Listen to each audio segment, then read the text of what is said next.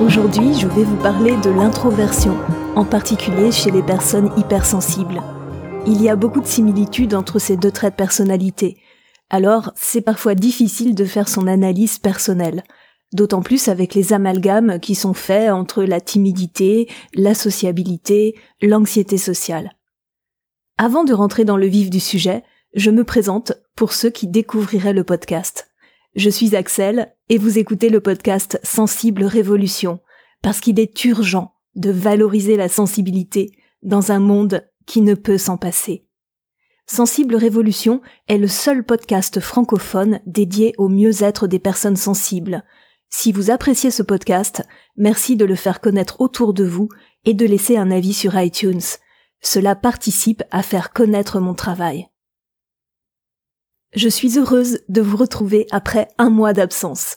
Absence que j'ai expliquée à mes abonnés email. Si vous n'êtes pas encore abonné à ma liste email, vous êtes libre de vous rendre sur mon site afin de recevoir en cadeau un test sur l'hypersensibilité et une mini-formation par email pour bien vivre votre tempérament sensible.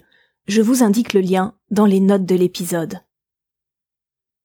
L'introversion et l'extraversion chez les hypersensibles. Selon Helen Aron, la majorité des personnes hypersensibles sont introverties, à plus ou moins grande intensité. La majorité, cela veut dire que l'on peut aussi être hypersensible et extraverti, même si c'est moins courant. L'introversion est caractérisée principalement par le besoin de se ressourcer dans le calme et la solitude. Les personnes introverties préfèrent les ambiances intimistes au contexte bruyant. Ce sont celles qui vont choisir d'aller dans un petit restaurant tranquille, en tête-à-tête avec un ami, quand les extravertis seront au mieux de leur bien-être au sein d'une fête gigantesque. Si vous pensez être seulement de tempérament introverti, sans vous reconnaître dans les caractéristiques de l'hypersensibilité, je vous conseille le site de Julien Prest, Un monde pour les introvertis. J'ai eu l'occasion de discuter avec lui et de lire plusieurs de ses articles que je trouve de qualité. Différences et similitudes entre introvertis et hypersensibles. Les introvertis comme les hypersensibles ont une capacité d'introspection supérieure à la moyenne. Un monde intérieur riche, une tendance à beaucoup analyser leur environnement, une habileté plus importante à l'écrit qu'à l'oral. Un introverti peut passer pour une personne lente d'esprit vis-à-vis de quelqu'un qui ne la connaît pas. C'est bien sûr une fausse impression, parce qu'une personne introvertie ne réagit pas du tac au tac dans les conversations. En réalité, la personne introvertie a juste besoin de temps pour synthétiser ses réflexions. De plus, elle n'aime pas parler pour ne rien dire. Elle pèse chacun de ses mots. Si en plus elle est hypersensible, sa pensée en arborescence ne l'aidera pas à faire cette synthèse rapidement, en temps réel. Par contre, la personne introvertie ne sera pas forcément mal à l'aise sous le regard des autres. L'inconfort en société peut être causé chez les introvertis par un tempérament hypersensible. Parce que la caractéristique majeure de l'hypersensibilité est la faible tolérance aux stimulations sensorielles. L'hyperstimulation étant toujours ressentie dans un contexte social bruyant de promiscuité avec un grand nombre de personnes. Elle n'est pas nécessairement provoquée par la peur. Donc, un hypersensible introverti qui perçoit les émotions d'autrui et les absorbe comme une éponge ressentira la plupart du temps une gêne vis-à-vis du regard des autres. Si à cela s'ajoute un manque d'estime de soi, on se retrouve avec une personne hypersensible, introvertie et anxieuse en société, avec pour conséquence, par exemple, l'impossibilité d'articuler 3 mots sur un sujet donné dans un contexte de groupe, alors que cette personne serait capable, dans la solitude et la tranquillité, d'en faire une dissertation de plusieurs pages. Malgré cela, les hypersensibles sont capables d'être à l'aise à l'oral, et même d'être volubiles. Cela est dû à leur caractère entier lorsqu'ils s'engagent dans un sujet qui les passionne. Mais cette aisance dans la conversation n'apparaît qu'avec les gens avec lesquels ils se sentent en confiance, et généralement en petits groupes. Un exemple de personnage célèbre, introverti et hypersensible. Je me rappelle d'une anecdote de Jean-Jacques Rousseau dans un de ses livres, je crois que c'était dans Les Confessions. Il évoquait les salons de son époque, le siècle des Lumières. Ces salons étaient plutôt parisiens et mondains. Ils étaient souvent organisés par des femmes de la bourgeoisie. Les participants étaient des intellectuels, philosophes, mathématiciens, politiciens. On y pratiquait la rhétorique, qui est l'art de la conversation, de l'éloquence. Rousseau n'aimait pas beaucoup ces salons. Il trouvait que les discussions y étaient superficielles, que l'unique but était de divertir et de se faire mousser. Bien sûr, il n'employait pas ce terme dans son livre, il s'agit de ma traduction personnelle. Or, Rousseau était quelqu'un en recherche constante de vérité, avec un V majuscule, et de simplicité. Rousseau, malgré son intelligence, était souvent moqué, car il n'avait aucune répartie. Il n'était pas amusant comme il était de bon ton de l'être. Ce n'était pas un grand orateur, mais quelqu'un de réfléchi et réservé. Longtemps après ses joutes verbales, durant lesquelles il se sentait souvent humilié, il ruminait et imaginait les belles phrases qu'il aurait pu lancer. Il décrivait l'état physique dans lequel le mettaient ses émotions à ce moment-là, une sorte de torpeur, une brouille temporaire du cerveau qui le saisissait et le laissait sans voix. Cette description m'avait beaucoup marquée, tant elle collait parfaitement à ce que j'avais déjà vécu de nombreuses fois en société, et la raison pour laquelle je me suis longtemps crue stupide, ignorant alors mon tempérament hypersensible et introverti. Les écrits de Rousseau sont purs, touchants. Il adorait voyager en marchant et avait un amour et un respect profond pour la nature, avec un grand N. La nature est le fondement et le principe auquel il ne cesse de se référer dans son œuvre. Par rapport à cela, c'est un personnage dont je me sens proche et dans lequel je me reconnais. Cet amour pour la nature devient la seule consolation de sa fin de vie, lorsqu'il écrit, dans Les Rêveries du promeneur solitaire, qu'il abandonne les tracas liés à la société des hommes, qu'il aime mieux fuir que haïr. Je reconnais ici un grand trait de caractère des hypersensibles qui trouvent parfois la société trop brutale et s'en écartent pour se préserver de sa violence. C'est pourquoi je suis persuadée que Rousseau était un hypersensible introverti.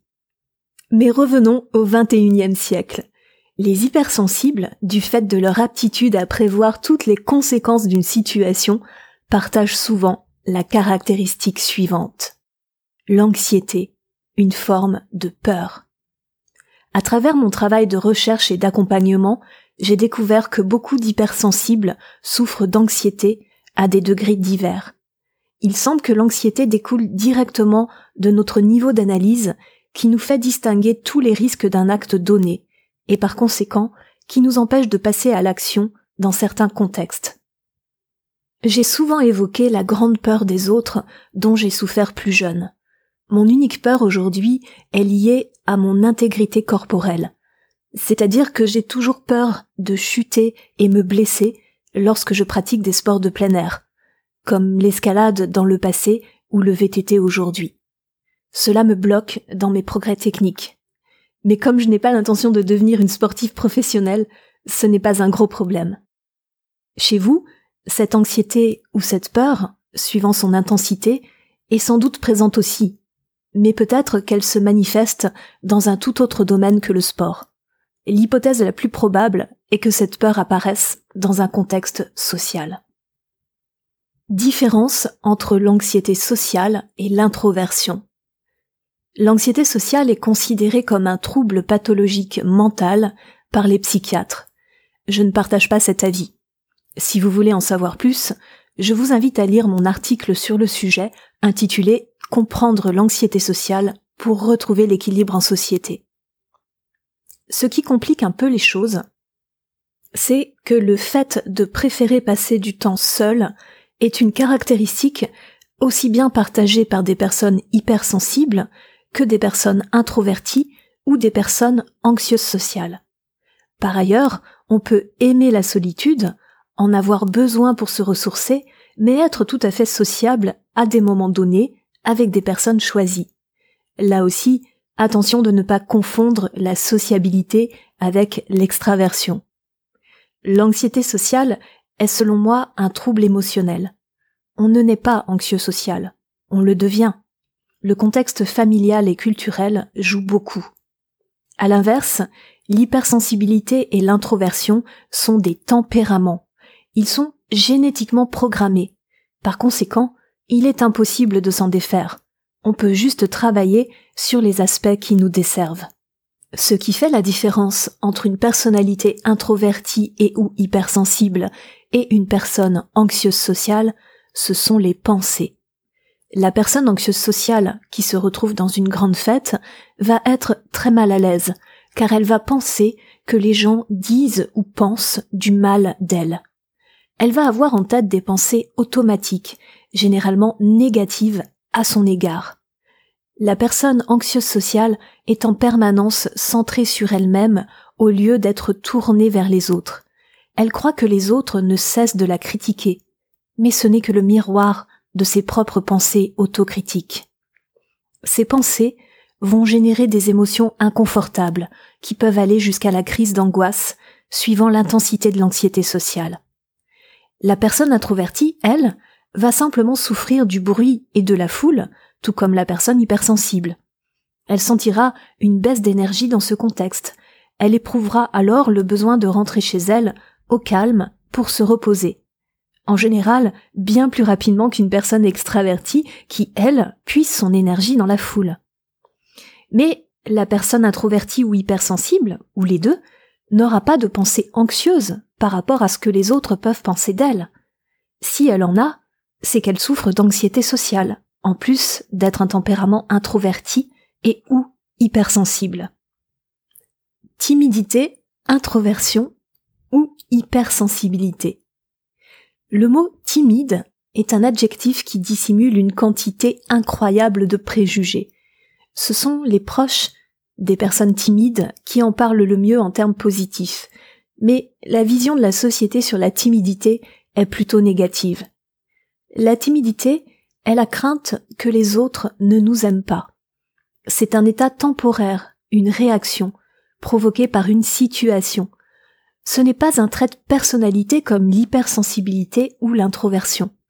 Beaucoup d'enfants timides perdent leur timidité en vieillissant, en même temps qu'ils acquièrent de la confiance en eux. L'introversion, l'extraversion et l'hypersensibilité sont des états permanents et définitifs. On peut atténuer certaines caractéristiques de personnalité qui nous paraissent inconfortables ou qui nous desservent, mais on ne peut pas radicalement changer. Par exemple, on ne peut pas se transformer en extraverti si l'on est introverti, ou devenir hyposensible si l'on est hypersensible. Bien sûr, certaines personnes se forcent à être extraverties, parce qu'un comportement expansif, voire exubérant, est davantage valorisé par la société qu'un comportement discret et réservé. Mais il s'agit d'un masque et non d'un changement naturel de tempérament. De la même manière qu'on peut porter des lentilles colorées pour changer la couleur de ses yeux de manière temporaire, mais on ne peut pas, à l'heure actuelle, la changer de manière définitive et immuable. Souffrir de sa différence. Une personne hypersensible, encore plus si elle est introvertie, est consciente de sa différence, depuis toujours. D'abord parce qu'elle se sent profondément incomprise. Les réactions de son entourage lui laissent parfois penser qu'elle est anormale. Non seulement son entourage social au sens large, mais aussi, souvent, son cercle familial.